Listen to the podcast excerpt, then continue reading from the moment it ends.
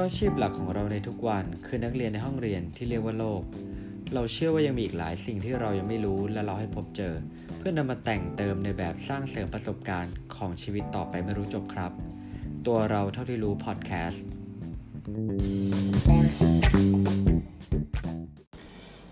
ตัวเราเท่าที่รู้ Déjà vu สวัสดีครับคุณอยู่กับผมหนึ่งอภิชาตินะฮะ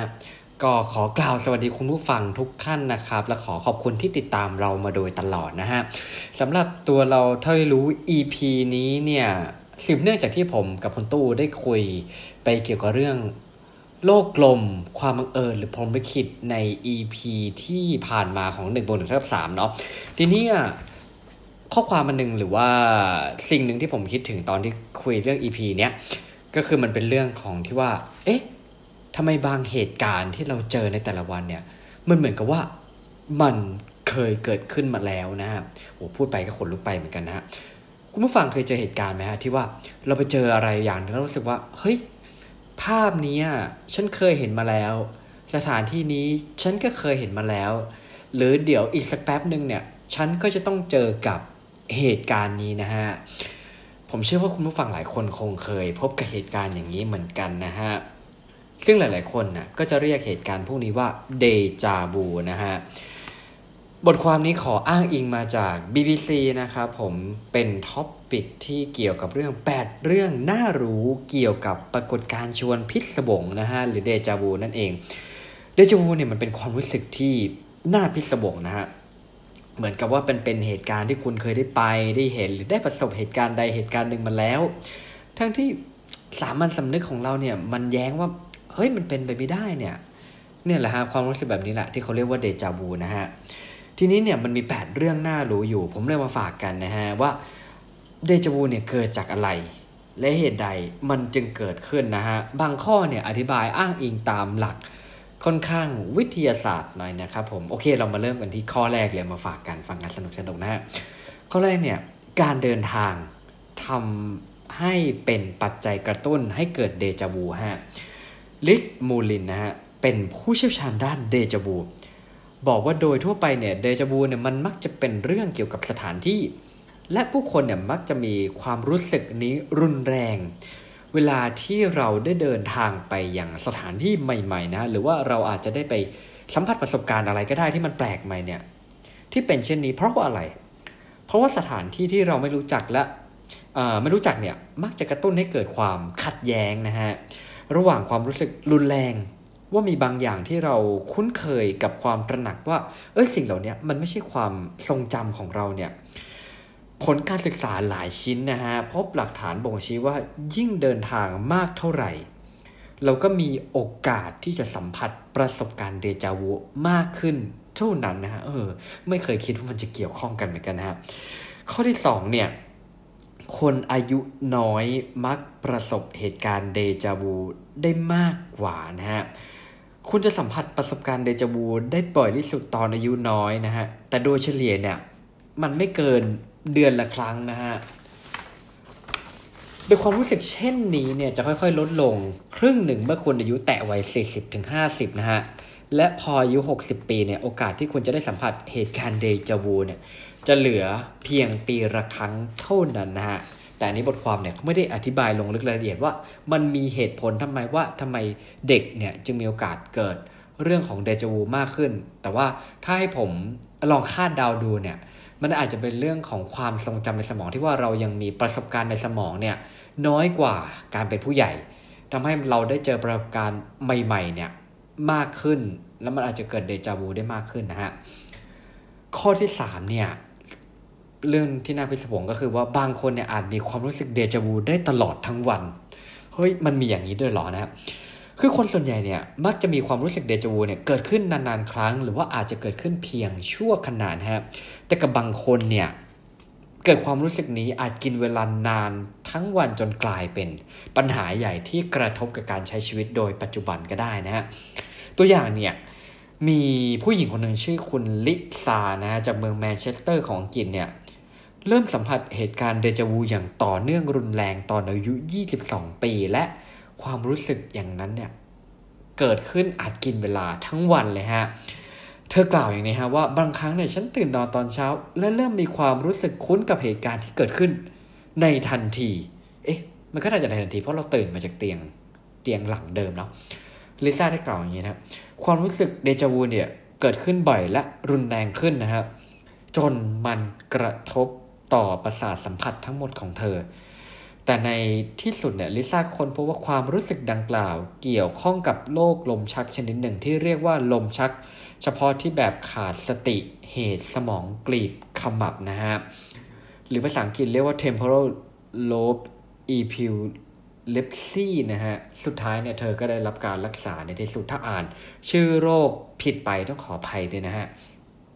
ข้อที่สี่นะฮะตามหลักวิทยาศาสตร์เดจาวูเกิดจากจุดกำเนิดกระแสไฟฟ้าผิดปกติในสมองนะฮะข้อมูลจากเว็บไซต์หาหมอนะฮะระบุว่าลมชักเฉพาะที่แบบขาดสติเหตุสมองกลีบขมับหรือว่าโรคที่คุณลิซ่าได้เคยเป็นเนี่ยมันเกิดจากจุดกำเนิดของกระแสไฟฟ้าผิดปกติในสมองส่วนกลีบขมับนะฮะหรือว่าส่วน temporal lobe โดยอาการผิดปกติเนี่ยที่พบเนี่ยเกี่ยวข้องกับหน้าที่ของสมองส่วนกลีบขมับฮะได้แก่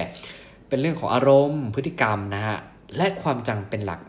เช่นความรู้สึกกลัวหรือความรู้สึกคุ้นเคยกับสถานที่ที่เคยไปมาก่อนซึ่งอันนี้มันก็จะค่อนข้างเกี่ยวข้องกับเดจาวูเนาะทั้งที่สถานที่นั้นอาจจะไม่เคยไปมาก่อนก็ได้นะฮะความรู้สึกมีความสุขมากซึ่งถ้าเป็นไม่รุนแรงเนี่ยก็ยังจะรู้ตัวแต่ควบคุมอาการไม่ค่อยได้แต่ถ้าเป็นรุนแรงขึ้นเนี่ยก็จะไม่ตอบสนองกับสิ่งแวดล้อมรอบตัวทำกิจกรรมต่างๆโดยไม่มีจุดหมายเช่นอาจมีการถูมือไปมาหรือเคี้ยวปากโดยที่ไม่รู้สึกตัวคือมันเป็นออโต้นะฮะส่วนคำอธิบายอื่นๆที่ทำให้เกิดเดจาวูรวมถึงทฤษฎีเอกภพคู่ขนานนะฮะที่มาบรรจบกันในช่วงจังหวะที่เกิดเดจาวูเนี่ยมันก็เป็นอะไรที่เราเอามาอ้างอิงนะฮะคลาสสิกเหมือนกันหรือว่าอีกทฤษฎีนึงอาจจะเรื่องของการกลับชาติมาเกิดก็เป็นได้นะฮะอืมก็ต้องลองดูกันข้อที่ห้านะฮะระบบตรวจเช็คความเป็นจริงในสมองคุณกู้คืนความเป็นจริงบทความนี้เนี่ยข้อความหลายอย่างอาจจะดูค่อนข้างทับซ้อนหรือว่าดูค่อนข้างซ้ำซ้อนเหมือนกันผมว่าเป็นบทความที่เหมาะสมกับเรื่องของเดจาวูเหมือนกันนะฮะนักวิทยาศาสตร์เนี่ยเชื่อว่าในสมองคนเราเนี่ยจะมีระบบการทำงานที่สองในการควบคุมการทำงานของสมองส่วนกลีบขมับฮะโดยเรียกระบบนี้ว่าระบบตรวจเช็คข้อเท็จจริงที่ช่วยให้คนเรารับรู้ว่าเราเนี่ยเข้าใจผิดไปเองและทำให้ความรู้สึกเดจาวูเนี่ยจบลงนะฮะ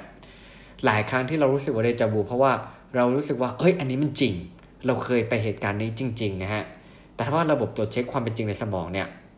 ทำงานปกติเนี่ยมันก็อาจจะทำให้เราเอออันนี้มันไม่จริงดีกว่าความรู้สึกเดจาวูก็หายไปหรืออันที่หกนะฮะอันนี้เริ่มลามขึ้นมาอีกนะว่าจริงๆแล้วคุณอาจจะอยากรู้อนาคตได้ก็ได้นะฮะแต่ว่ามันก็มีหลักฐานทางวิทยาศาสตร์มารองรับนะฮะเพราะว่าคุณคริสมูลินน่ะบอกว่าที่เป็นเช่นนี้เพราะระบบความทรงจำของคุณน่ะจะสามารถช่วย forecast หรือว่าทำนายสิ่งที่คาดว่าจะเกิดขึ้นในอนาคตก็เป็นได้นะฮะนี่คือสาเหตุว่าทำไมเราจึงมีความทรงจำและมันช่วยให้เราหลีกเลี่ยงการทำผิดซ้ำๆเราอาจจะคาดการณ์สิ่งที่เกิดขึ้นตามมาได้นะฮะแล้วพอเราคาดการณ์สิ่งที่เกิดขึ้นตามมาได้เนี่ยมันจะรู้สึกเหมือนเราเดจาวูเพราะว่าเฮ้ยเดี๋ยวเหตุการณ์นี้จะเกิดขึ้นแล้วมันก็เกิดขึ้นจริงๆเพราะว่าเรามีประสบการณ์ด้วยไงฮะข้อที่อ่าข้อที่เจ็ดนะฮะก็คือเจมอ่าโทษฮะจาเมวูอ่าศัพท์นี้ใหม่สำหรับผมเหมือนกันซึ่งเป็นคำที่ตรงข้ามกับเดจาวูอะฮะจาเมวูอ่ะลองดูกันว่าเป็นยังไงจาเมวูเนี่ยเป็นประสบการณ์ที่เราคุ้นเคยแต่กลับมีความรู้สึกแปลกๆเคยเป็นหรือเปล่าคุณผู้ฟังลองเช็คดูนะฮะว่าการที่เรามองหน้าคนที่เรารู้จักแต่ว่าอ่าจู่ๆพวกเขามีความรู้สึกว่าเหมือนเป็นคนแปลกหน้าสำหรับเราคุณอาจจะรู้สึกแบบนี้กับตัวหนังสือเช่นอันนี้ผมเคยเป็นตอนที่คนเขียนคำคำหนึ่งนะฮะแต่มันจะมีช่วงแวบขนาดหนึ่งที่สมองคุณรู้สึกว่าคำนี้เขียนไม่ถูกต้องทั้งที่มันเขียนถูกต้องนะคุณคริสมูลินเนี่ยบอกว่าคุณอาจกระตุ้นความรู้สึกนี้ด้วยการพูดคำที่คุณเคยซ้ำๆจนฟังดูไม่มีความหมาย และกลายเป็นเพียงเสียงเสียงหนึ่งเท่านั้นนะฮะมันเลยเกิดปรากฏการณ์จาเมวูเกิดขึ้นได้นะข้อที่แปดนักปรจิตวิทยาชาวฝรั่งเศสเป็นผู้ให้กำเนิดคำว่าเดจาวูเออไอการที่เราพูดว่าเดจาวูเดจาวูเดจาวูเนี่ยรู้หรือเปล่าว่าคนที่พูดหรือให้กำเนิดคำเนี่ยคือใครนะคนนี้เนี่ยชื่อว่าคุณเอมิลบัวรักนะครับใช้คำว่าเดจาวูเป็นครั้งแรกนะฮะในหนังสือแต่ผมขออนุญาตไม่อ่านชื่อหนังสือแล้วกันเพราะว่าดูเหมือนน่าจะเป็นภาษาฝรั่งเศสและอ่านค่อนข้างยากนะฮะกลัวว่าจะอ่านผิดโดยหนังสือนะอ่าเขาได้ระบุคำว่าเดจาวูว่ามีความหมายว่าอาการที่รู้สึกว่าเหตุการณ์ที่เพิ่งพบเจอนั้นคลับคล้ายคลับคลาว่าเคยพบเจอมาแล้วเป็นประสบการณ์ทางจิตเกิดขึ้นกับทุกคนและทุกเวลาไม่ว่าหลับหรือตื่นนะฮะปรากฏการณ์นี้มักถูกมองว่าเป็นเรื่องปริศนาเหนือธรรมชาตินะฮะอันนี้มันก็เป็นข้อความที่เอามาฝากกันนะฮะแต่ว่าจริงๆแล้วบางเหตุการณ์มันก็อาจจะอธิบายไม่ได้ก็เป็นได้นะซึ่งเรื่องนี้ก็อาจจะต้องมีวิจารณญาณในการรับฟังกันเหมือนกันนะฮะแต่ผมว่าการที่บางครั้งเราเชื่อว่าเดจาวูมันเป็นเหตุการณ์ต่างๆที่เราอาจจะยังรู้อนาคตได้หรือมันจะเป็นเรื่องที่เราเชื่อได้อะไรเงี้ยจริงๆมันก็ดูคลาสสิกหรือว่าดูอ่าเป็นเรื่องที่น่าค้นหาดีเหมือนกันนะฮะอ่านี่แหละฮะคือบทความที่มาฝากกันเป็นแปดเรื่องน่าพิศวงเกี่ยวกับเดจาวูนะฮะหวังว่าคุณผู้ฟังจะอ่าสนุกกับอ่าบทความนี้กันนะครับสำหรับบทความอื่นๆนะผมกับคุณตู้เนี่ยจะเอาอะไรมาฝากกันสามารถติดตามรับฟังได้ทางทุกช่องทางที่คุณฟังพอดแคสต์นะฮะไม่ว่าจะเป็น Spotify Apple Podcast YouTube Anchor Podbean นะฮะและช่องทางสื่อสารเนี่ยถ้ามีฟีดแบ็กยังไงหรือมีอะไรมาคุยกันมีท็อปิกอะไรก็ลองเสนอเข้ามาได้นะฮะเราต้องการนะฮะก็สามารถที่จะพูดคุยกันได้ทาง Facebook หนึ่งบวกหนึ่งเท่ากับสามหรือว่าช่องทาง Blogdit ที่เราพยายามอัปเดตให้ถึง อี พี ปัจจุบันของเรามากที่สุดณตอนนี้นะฮะก็ขอบคุณที่รับฟังมาถึงตอนนี้นะฮะผมหนึ่งอภิชาตินะครับขอบคุณมากนะครับ